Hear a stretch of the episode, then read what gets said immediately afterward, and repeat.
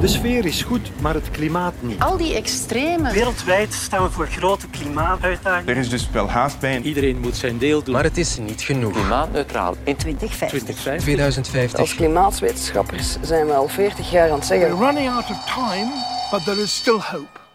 Planeet. Hallo, dit is de achtste Planeet Frank, een podcast over weer en klimaat. Met ditmaal aandacht voor klimaatkritiek, sneeuw en waterdamp. Welkom in de wondere weerwereld. Sneeuwliefhebbers, opgelet. Het eerste sneeuwlaagje deze winter is gevallen. Vanmorgen werd het dan toch plots winter. Er viel zowaar sneeuw uit de lucht. In de Franse Alpen is tot een halve meter sneeuw gevallen. En dat is uitzonderlijk, want tenslotte is de winter nog meer dan een maand weg. Wie houdt van verse sneeuw komt ook morgen aan zijn trekken. Beste Frank, mijn naam is Chris Winkelmans. Wij wonen aan de kust en mijn dochter van elf heeft in haar prille leven nog maar twee of drie keer sneeuw meegemaakt. En nu vraag ik mij af of mijn zoontje van één jaar hier ooit nog wel eens sneeuw zal zien. Goeie vraag, Chris. Tussen 1850 en 2020 is de gemiddelde temperatuur in Ukkel gestegen met 2,1 graden. Dat kan je lezen in het nieuwe KMI Klimaatrapport 2020 dat zo pas verschenen is.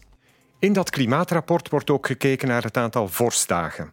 Dat is het aantal dagen waarop het s'nachts vriest. Dat waren er in het begin van de 20e eeuw ongeveer 60, tegenwoordig nog gemiddeld 44. De koudste nacht was rond het jaar 1900 goed voor een min 12 graden. In de 21e eeuw is die koudste nacht nog min 7 graden gemiddeld. Je zou dus kunnen verwachten dat met warmere winters er ook minder sneeuw valt. Maar is dat ook zo? Wel, we kijken naar de waarnemingen van Ukkel, sneeuwwaarnemingen die begonnen in 1901.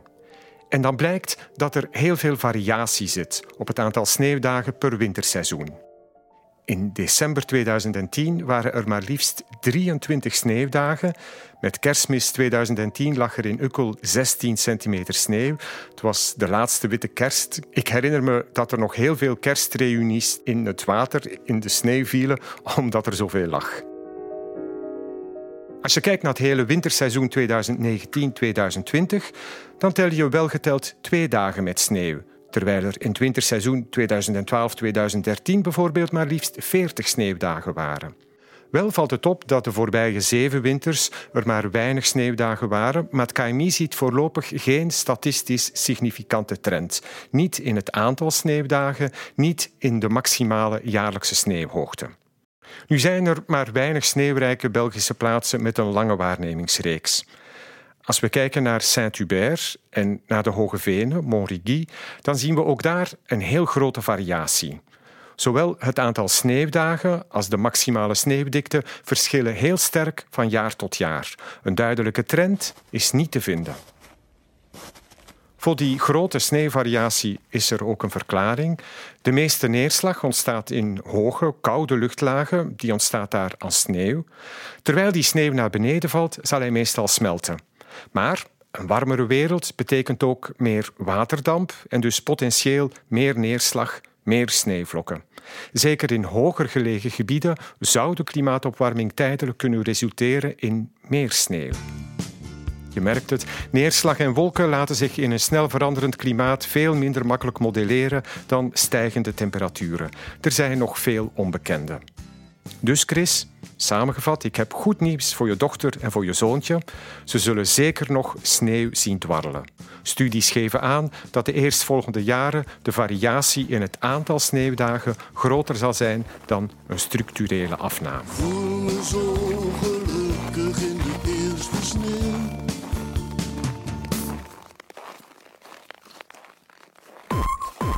Belangrijkste is dat die concentratie van CO2 in de atmosfeer alleen maar blijft stijgen. Als klimaatwetenschapper zijn we daar elke dag mee bezig. We maken daar, ons daar enorm bezorgd om. Het Europees Parlement heeft symbolisch een noodtoestand van het klimaat afgekondigd. But the scientific evidence is that if we have not taken dramatic action within the next decade, we could face irreversible damage to the natural world and the collapse of our societies. Hallo, uh, mijn naam is Paul. Ik woon in Zuidwest-Frankrijk. En ik heb een vraagje of eerder een mening in verband met de klimaatopwarming. Volgens mij is het een natuurlijk fenomeen, een natuurlijke evolutie, dat het klimaat uh, verandert of opwarmt of kouder wordt. Ik denk zelfs dat uh, in de 14e eeuw we nog een opwarming gekregen hebben, waardoor zelfs de boomgrens uh, in de Alpen is verschoven. En ook dat de eeuwige sneeuw is gesmolten. Dus ik denk dat het een gewoon een, een natuurlijk proces is, maar natuurlijk dat de mens daar wel een, een beetje bijdraagt. Maar niet alleen de mens, ook natuurlijk uh, fenomenen zoals vulkaanuitbarstingen, die ook wel een rol spelen. Dus mijn vraag is, wat vind je van een beredenering dat het eigenlijk een natuurproces is en dat de mens daar weinig heeft in de, de pap te brokken? Dankjewel. Wel, Paul, de aarde heeft al voor hetere vuren gestaan, dus die zal wel overleven. Maar bij klimaatopwarming kijken we vooral naar flora en fauna, naar levende wezens, naar de mens. Er is op aarde een dynamisch evenwicht. Dingen veranderen, dingen verdwijnen, maar dan komen er andere soorten om de ontstane leegte op te vullen. Alles verandert en op zich is dat goed nieuws. Maar het wordt problematisch als de veranderingen te snel gaan. De klimaatveranderingen in het verleden die voltrokken zich meestal over een periode van duizenden jaren. Af en toe ging het grondig mis. Denk aan het verdwijnen van de dino's 65 miljoen jaar geleden door de inslag van een gigantisch rotsblok. Het zijn die plotse veranderingen die ook in het verleden hebben gezorgd voor een snel uitsterven van heel veel soorten. Soortgelijke massa-extincties waren er bijvoorbeeld 200 en 250 miljoen jaar geleden ook al. Nu, sinds de komst van de mens is het klimaat blijven evolueren. In de tweede Planeet Frank podcast vind je enkele redenen daarvoor. De aardbaan die varieert heel geleidelijk met een periode van vele duizenden jaren. Maar ditmaal gaat het snel. Op nauwelijks 100 jaar tijd is het CO2-gehalte in de lucht fel gestegen. Zo hoog was het de voorbije 800.000 jaar nooit. En dat baart alle wetenschappers grote zorgen. Een snel stijgende zeespiegel, extremer weer met meer neerslag en ook perioden van grote droogte, moordende hittegolven. Maar hoe zit dat dan met die middeleeuwen? Was er geen periode met een klimaatoptimum, enkele eeuwen met warmer weer tussen ruwweg 800 en 1200, met de ontdekking van Groenland, met wijnbouw in onze streken en werd dat niet gevolgd door een kleine ijstijd met gruwelijk koude winters Zit er met andere woorden niet gewoon een geleidelijke op- en neergaande beweging in de temperatuur van de aardse dampkring? Een beweging die niks met ons mensen te maken heeft? Wel, om het verleden van het klimaat te reconstrueren, maken wetenschappers gebruik van zogenaamde proxies. Aan de hand van boomringen, pollen, sedimenten, ijsafzettingen probeert men te achterhalen hoe het honderden tot enkele duizenden jaren geleden gesteld was met het klimaat. In eerste instantie was dat onderzoek vooral het resultaat van Europese wetenschappers. Pas veel later is men ook proxies van andere werelddelen gaan bestuderen. En dan blijkt dat de warme periode in de middeleeuwen en de kleine ijstijd die daarop volgde geen wereldomvattende gebeurtenissen waren, maar een veel regionaler karakter hadden. Men stelde ook vast dat de timing van warme en koude periodes niet overal in Europa dezelfde was. Kortom, wat klimaatnegationisten gebruiken als bewijs voor een natuurlijke gang van zaken over de hele wereld, was met meer proxydata geen mooie afgeleide periode. Maar er is één uitzondering. Overal op aarde stellen we vast dat de laatste tientallen jaren het klimaat snel aan het wijzigen is.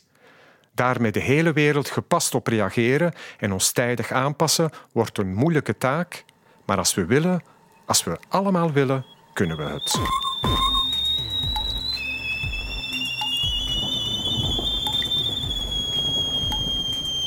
Water kan voorkomen uh, in zijn vloeibare vorm, zoals we het allemaal kennen, maar ook als ijs en als gas.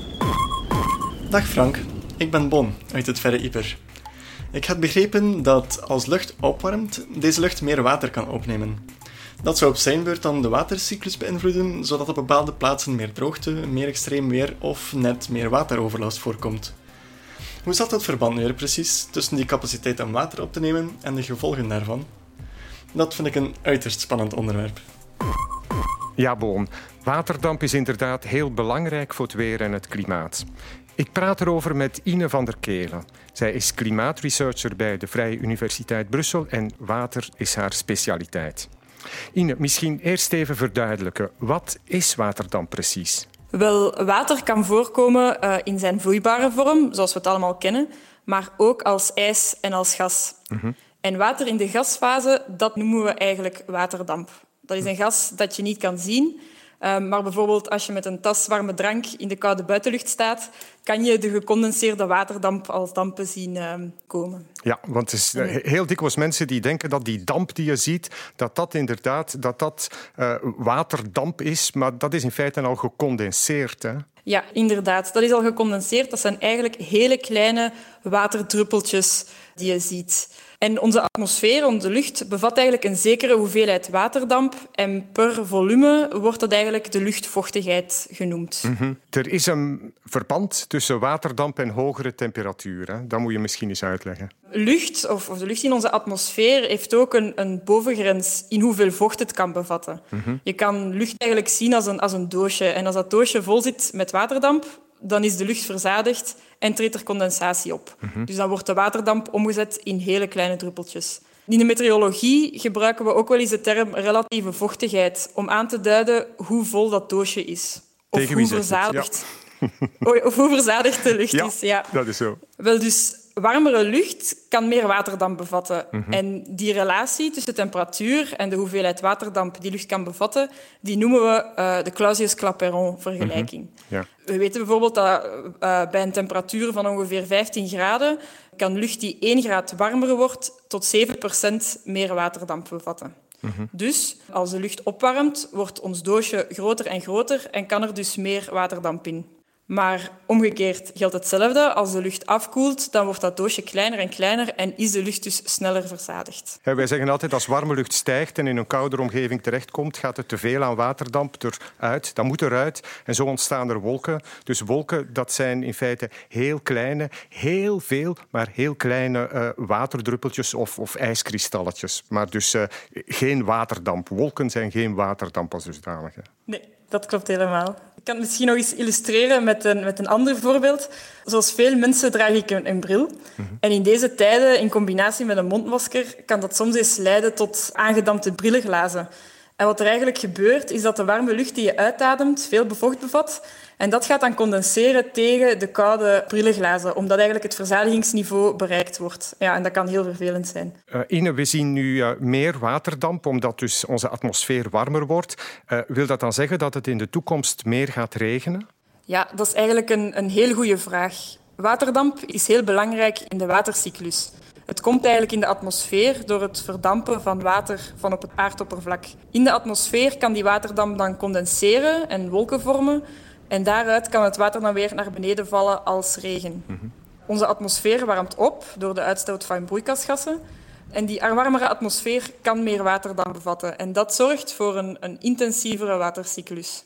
Dat heeft dan ook weer belangrijke gevolgen, want het maakt onze weersextremen nog extremer. Wereldwijd zien we nu al een toename in extreme regenval. Bijvoorbeeld bij ons, bij een warmteonweer in de zomer, is er meer water beschikbaar in de atmosfeer en gaat het meer regenen op kortere tijd. Dat is ook belangrijk voor, voor wateroverlast, want veel water op korte tijd kan leiden tot overstromingen, mhm. omdat het aardoppervlak het, al het water niet kan slikken. Die extremere neerslag, of dat we meer extreme neerslag gaan krijgen, is eigenlijk een rechtstreeks gevolg van de opwarming en de bijbehorende toename in, in luchtvochtigheid. Mhm. Ik heb ook een ander voorbeeldje. We zien dat orkanen gemiddeld genomen krachtiger worden door warmer zeewater en ook omdat de warmere atmosfeer meer vocht kan bevatten. In 2017 raasde orkaan Harvey over Houston in de Verenigde Staten en zorgde daarvoor eigenlijk een, een record hoeveelheid neerslag. Nu hebben wetenschappers kunnen berekenen dat de klimaatverwarming ervoor zorgt dat dat record, die recordhoeveelheid neerslag, drie keer zo waarschijnlijk is en 15% meer intens um, is geworden.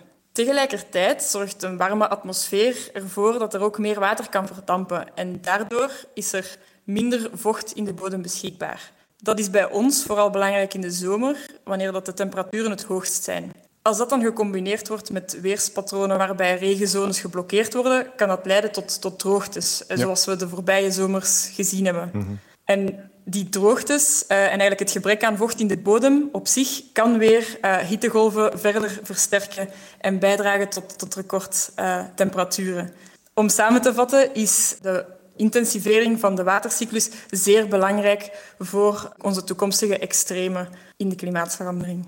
Ja, en dan hebben we nog niks gezegd Ine, over de waterdamp als broeikasgas. Want waterdamp is het belangrijkste broeikasgas. En dus ja, meer waterdamp dat betekent dan hogere temperaturen.